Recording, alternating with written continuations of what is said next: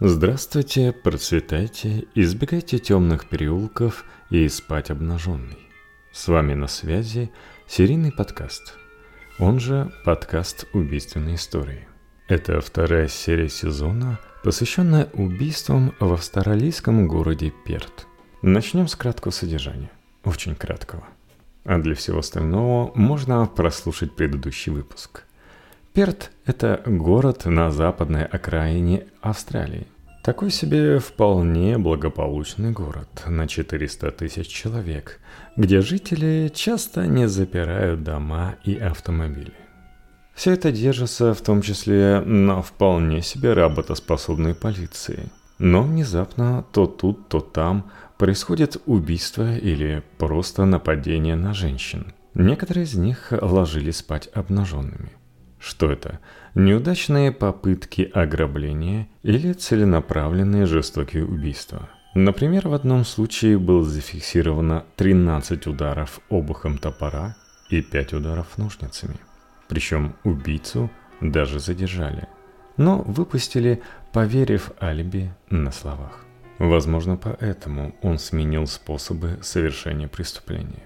Как и дислокации, которые больше не были спальнями девушек. Следующий тревожный инцидент произошел в городе 9 апреля 1960 года. 18-летняя Глинис Пик была сбита автомобилем в восточном пригороде под названием Бейсвотер. В отличие от мест предыдущих преступлений, это был более скромный район, больше похожий на рабочую деревушку, где люди усталые и вечно заняты. Глинис – возвращалась домой поздней ночью с городской вечеринки, где были танцы и веселье большого города, все как полагается. Прошла более двух километров от железнодорожной станции в одиночестве. Когда впереди замерцали огоньки и ее дома, Глинис внезапно опрокинула какая-то машина, выскочившая из темноты. Да что там опрокинула, она ее просто снесла – провезя Глинис несколько метров на капоте. И, не дожидаясь благодарности за внезапную поездку, моментально исчезла в темноте, как будто и не было. Глинис, весьма ошеломленная, но все же в сознании, нашла в себе силы добраться до дома. Она сказала родственникам, что ее ударила машина и, возможно, сломала позвоночник, а затем упала в уморок. Когда она пришла в себя, она лежала в кровати, а ее родственники активно пытались влить в нее горячий грог. Что ж, странное лечение, но, может быть, и подействовало. В конце концов, Глинис смогла убедить их, что ей нужна не крепкая выпивка, а скорая помощь. Самое странное в этой истории то, что родственники Глинис не вышли на улицу, чтобы осмотреть место происшествия сразу после того, как она рассказала им о произошедших неприятных событиях. Вместо этого они посчитали, что до прибытия скорой подольше продержать ее в постели с Грогом будет уместнее. Примерно через час Глинис была доставлена в больницу, где она провела долгое время в ожидании. Врачи осмотрели ее только около пяти часов утра. По результатам она приобрела 12 наложенных швов на голове и еще четыре шва на левой ноге. Но, к счастью, у нее не было сломанного позвоночника и других переломов. Ну и учитывая все обстоятельства, можно сказать, что Глинис отделалась относительно легким испугом. Весьма интересные подробности и выводы стали вырисовываться по мере продвижения расследования. Констебль Джексон, назначенный на дело, был достаточно проницательным и внимательным полицейским, чтобы заметить некоторые странности в инциденте. По правде говоря, мужик этот умудрялся замечать вещи, которые другим не попадались на глаза, не приходили в голову и нередко ускользали от внимания. Осмотрев место наезда на следующий день, он нашел серебряные часы женского дизайна, которые принадлежали Глине Спик. Но это еще не все – на расстоянии примерно 110 метров от места аварии он нашел автомобиль Холден с ключами в замке зажигания. Автомобиль был угнан из города Кома примерно за несколько часов до наезда на Глинис. А также были обнаружены следы того, что он попал в ДТП. Но на месте происшествия не было ни сумочки, ни одной из туфель Глинис. Это вызвало подозрение у Джексона, который запросил группу полицейских, чтобы обследовать окрестности в поисках потерянных вещей или же других улик. В ходе поиска была обнаружена сломанная золотая серьга, которая оказалась похожей на ту, что он заметил у Глинис. Та объяснила, что ее серьга сломалась еще до происшествия, и она положила ее в свою сумочку. Эта деталь вынудила Джексона предположить, что водитель автомобиля вернулся на место происшествия, нашел сумочку и туфлю Глинис и унес их с собой. Следовательно, она могла выпасть из сумки, когда водитель ее осматривал. Все эти обстоятельства заставили Джексона предположить, что наезд мог быть не просто случайным событием, где горе-водитель попытается побыстрее скрыться с места преступления, но чем-то более преднамеренным. Например, с целью ограбления или убийства. Найденная сумочка оказалась убедительным доказательством гипотезы констебля Джексона о том, что водитель автомобиля вернулся на место происшествия и унес с собой сумочку и туфлю Глинис Пик. Она была найдена на расстоянии, которое вполне можно было преодолеть пешком, что подтверждало предположение о том, что с места ДТП преступник ушел на своих двоих. Обнаружение сумочки в кустах на Бичборо-Роуд – также указывала на то, что преступник, вероятно, пытался избавиться от возможных улик, которые могли бы связать его с происшествием. Констебль Джексон, недовольный тем, как развивались события, решил предложить окружному прокурору переклассифицировать дело из категории дорожно-транспортного происшествия в категорию уголовного расследования с передачей в соответствующее ведомство – и с этого момента полицейские из Перта и окружных отделов занялись делом, расследуя его как возможное умышленное преступление. Описание подозреваемого, которое Глиня Спик предоставила, было довольно общим. Молодой, худой мужчина с густыми темными волосами, возможно, в берете. Она встревожилась, когда он несколько раз проехал мимо, словно рассматривая ее – Пик утверждала, что мужчина мог быть знаком с парнем, с которым она поссорилась за несколько часов до инцидента. Посреди музыки и танцев Пик и ее кавалер обменялись жесткими словами. Она обвинила его в том, что он оставляет ее одну, пропадая где-то на перекурах с друзьями. Пик утверждала, что парень был чуть ли не взбешен и даже угрожал ей. Полиция быстро взялась за эту версию. Но молодой человек имел безупречное алиби. Несмотря на настоятельное утверждение ПИК о связи между этим инцидентом и ее аварией, полицейские были вынуждены отказаться от подозрений в отношении ее кавалера. Они тщательно изучили все его связи и пришли к выводу, что он не был замешан в происшествии. Основное внимание полицейских было переключено на Уильяма Анандейла – владельца автомобиля Холтон, который был задействован в инциденте. Однако Уильям заявил, что отдал свою машину в аренду давным-давно и уже несколько месяцев не имел с ней дела. Как оказалось, его Холден стал привычным попутчиком выходного дня для Йенна Олдена Тэтчера, менеджера арендной компании. Именно он сообщил полицейским о пропаже автомобиля 10 апреля. В весьма запутанных обстоятельствах, включавших в себе автомобиль, превратившийся в инструмент преступления, полицейские обратили свое внимание на всех, у кого была возможность использовать ключи от Холдена. Ян Тэтчер, 37-летний мужчина, чей семейный статус мог быть описан каноническими словами «все сложно», особенно привлек внимание. В ночь инцидента его супруга пребывала в их общем жилище – утверждая, что Йен не покидал дом, предоставляя ему тем самым алиби. Но твердым оно не было. Сыщики всегда сомневаются в показаниях супругов преступников. В ходе исследования места предполагаемого угона Сыщики обнаружили следы обуви, идущие параллельно следу от автомобильных шин. Это могло свидетельствовать о том, что кто-то отпер авто и некоторое время катил его, не нарушая тишину за окном шумом мотора. Действия, подобные этим, были бы типичны для угонщика, который старался бы не встревожить владельцев авто, находящихся в доме. Однако эти следы не освобождали от подозрения Йена и его жену полностью. В итоге дальнейшие шаги расследования показали, что Йен Тэтчер не был замешан в этом деле.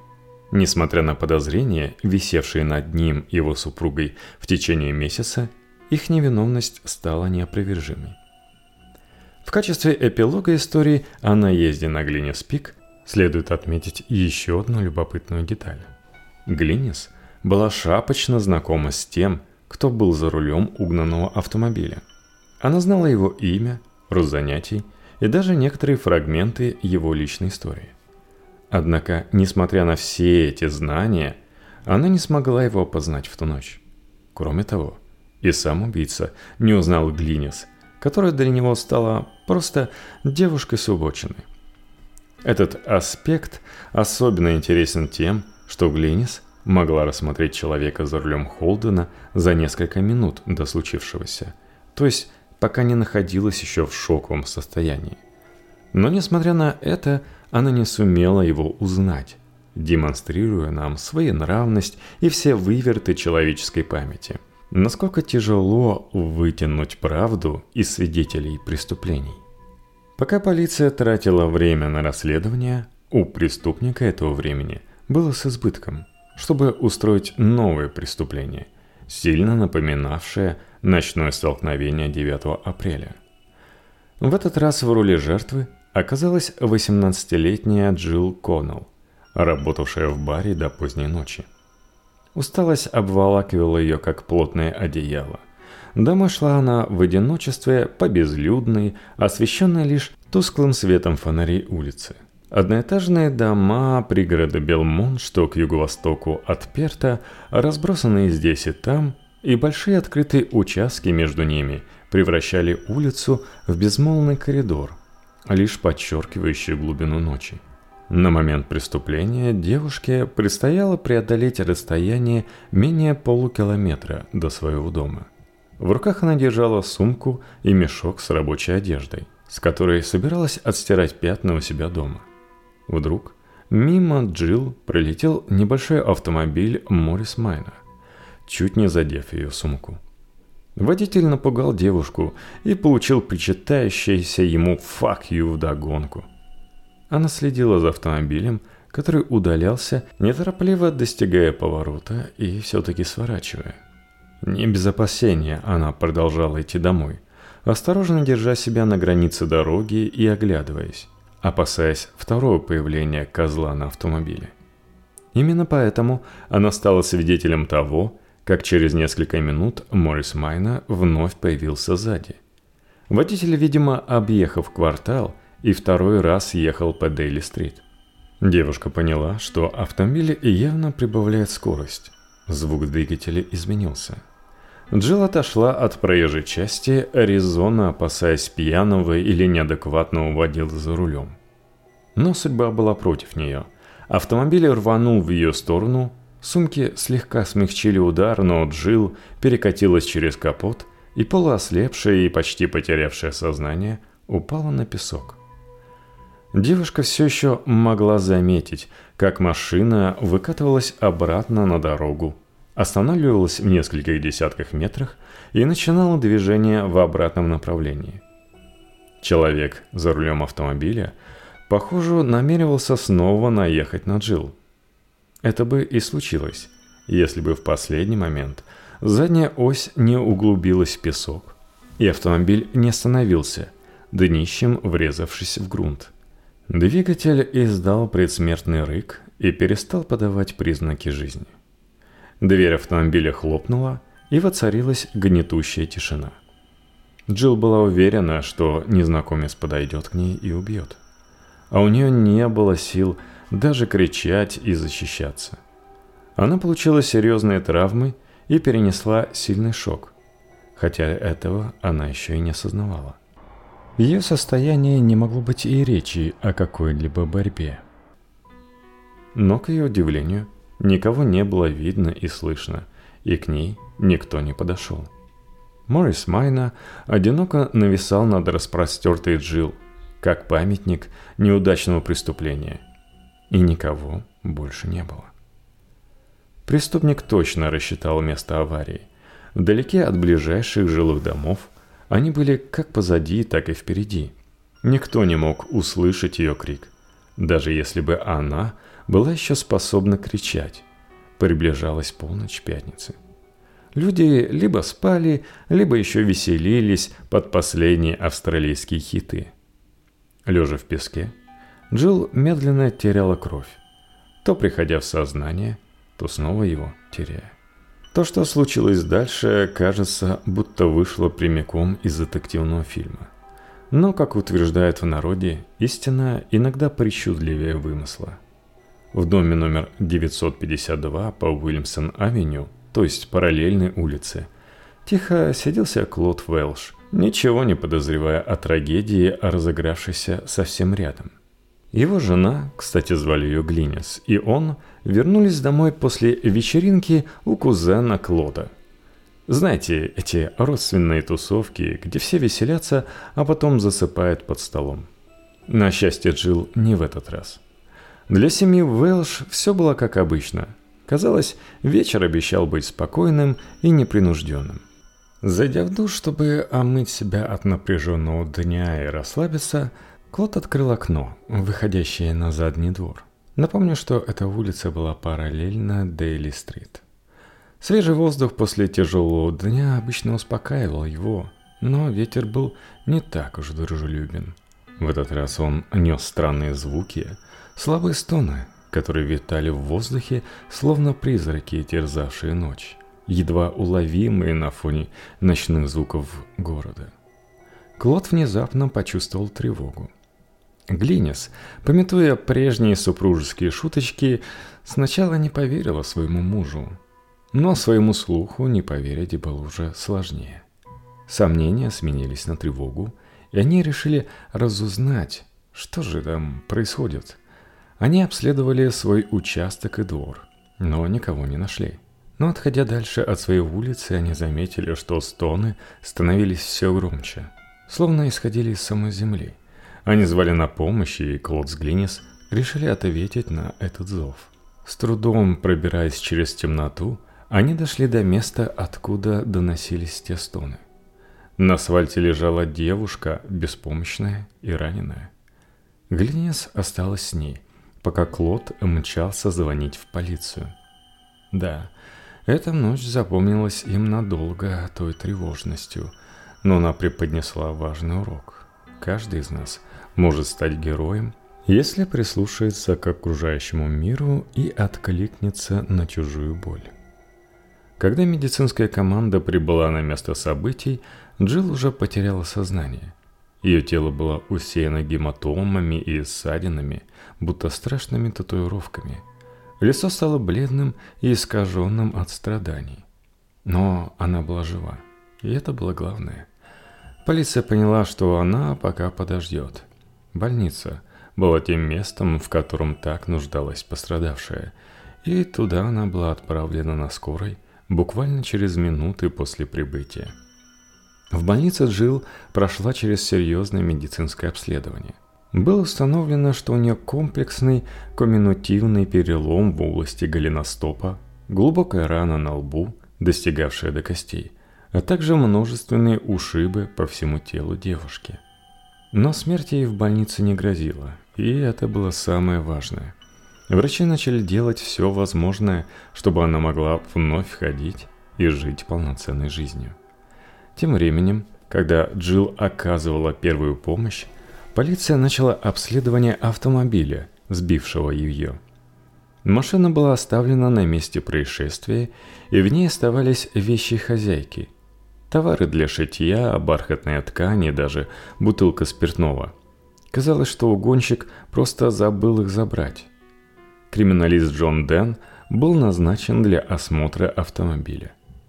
Он провел детальное исследование, но, к его сожалению, не нашел ничего, что могло бы привести к подозреваемому. Никаких отпечатков пальцев, волос или забытых вещей, которые могли бы указать на угонщика. Ничего. Итак, дело оказалось в основательном таком тупике. Но, несмотря на это, Джилл была в безопасности, то есть и в этот раз удалось обойтись без убитых. После всей этой суматохи белоснежные стены больницы теперь были новым приютом для Джилл. Ее существование тут сводилось к длинной цепочке дней, каждый из которых был полон хлопот. От обходов докторов до посещения медсестер, из чьих добрых рук она проглотила кучу таблеток, до бесконечных сеансов физиотерапии. Но все-таки каждый день был шагом вперед – в конце концов, она узнала, что сможет вновь ходить, хотя и с костылями на первых порах. Между тем, пытаясь вырваться из тупика, органы правопорядка не останавливались своей погоне за правдой. Но без отпечатков пальцев или других четких улик, их работа превратилась в подъем по скользкой горе.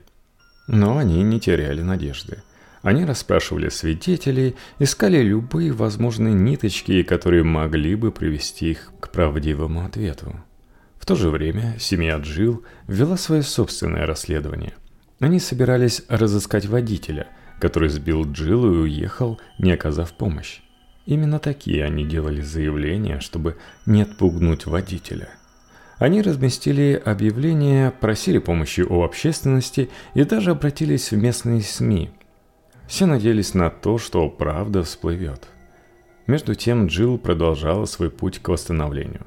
С каждым прошедшим днем она становилась сильнее, ее шаги становились увереннее, с трудом, но с неукротимой решимостью она начинала заново свою жизнь после той страшной ночи. Как вы могли догадаться, да и я сам сказал, автомобиль, превративший Джилл в беспомощную жертву, также был угнан. На протяжении девяти лет, как вино, он настаивался у одного владельца, Катерины Хильды Прист, достопочтимой хозяйки Скома. Занимательное совпадение для расследования в том, что именно из этого района пропала машина, которая ранее стала причиной переломов глине спик. Катерина оставила ключи прямо в замке зажигания. Мол, кто же так не делает? Благодаря этой беззаботной привычке она около 10 часов вечера 13 мая лишилась своего верного четырехколесного спутника. Пропажа была обнаружена почти сразу же. Всего за полтора часа до того, как та же машина, теперь уже под контролем нового водителя, встретилась с Джилл на Дейли-стрит. Такая история. Неожиданную версию предложил дооснователь транспортной полиции – принявшийся за расследование. В его голове с самого начала засела мысль, что Джилл Коннелл – это не просто жертва, но скрытый участник угона, в паре с неким таинственным юношей. Сценарий казался прямым, как вопросы плохого копа. После угона злоумышленники что-то не поделили, и Джилл покинула своего дружка – а тот, дабы отплатить ей за пострадавшее мужское самомнение, совершил наезд. Однако такая версия была странной и не основывалась на фактических данных. Полиция явно игнорировала тот факт, что Джилл была на работе и ехала в момент угона на автобусе. Копы были явно настроены опровергнуть ее алиби. Вероятно, подозрения служителей правопорядка питались информацией о группе молодых автоугонщиков в пригородах Перта, среди которых была замечена и девушка. И какой же был соблазн выйти вот так на ее след? Как бы об этом красиво газета написали. Также важными были слова матери Джилл, утверждавшей, что на нее напал знакомый человек – также в работе была история Джилл Коннелл о странном инциденте, произошедшем с ней недели ранее, 6 мая 60 -го года. В тот вечер она так же, как и в трагическую ночь, возвращалась с работы после закрытия бара в 11 вечера. Выходя из онного, она заметила двух молодых людей, явно следивших за ней. Они очень выделялись своей внешностью. Один был роста весьма невысокого, а другой наоборот, был выше окружающих на целую голову. И низенький был ему буквально до пупка. Жил села на автобус, проехала до Белмонта, вышла и направилась по Дели-стрит, точно так же, как это случилось через неделю 13 мая. И вот она увидела, двигаясь со скоростью пешехода, следует автомобиль с теми самыми молодыми людьми, которых она заметила еще на площади у бара. Несмотря на это, Джилл не паниковала, решительно подошла к машине и спросила, что они хотят и почему преследуют ее. Водитель, который оказался тем самым высоким парнем, представился сам и представил своего друга – он сказал, что они видели Джилл возле бара и хотели бы познакомиться с ней. Несмотря на всю вежливость и любезность, Джилл потребовала, чтобы они прекратили следовать за ней, угрожая полицией. После этого она записала номер машины в блокнот, и молодые люди укатили в противоположном направлении. Полиция обнаружила запись с номером автомобиля в блокноте Джилл. Но проведенная проверка показала, что такого номерного знака не существует в природе, даже Австралии, богатой на всякое. Также полиция попыталась отыскать этого Артура, который бы подходил под описание, данное Джилл Коннелл. Однако все их усилия оказались безуспешными. История с таинственной машиной и долговязым Артуром вызывала интерес – но она также наводила тень подозрения на саму Джилл Коннелл. Полиция начала подозревать, что она пытается ввести их в заблуждение и рассказывает выдуманные истории, чтобы отвлечь от поиска настоящего преступника.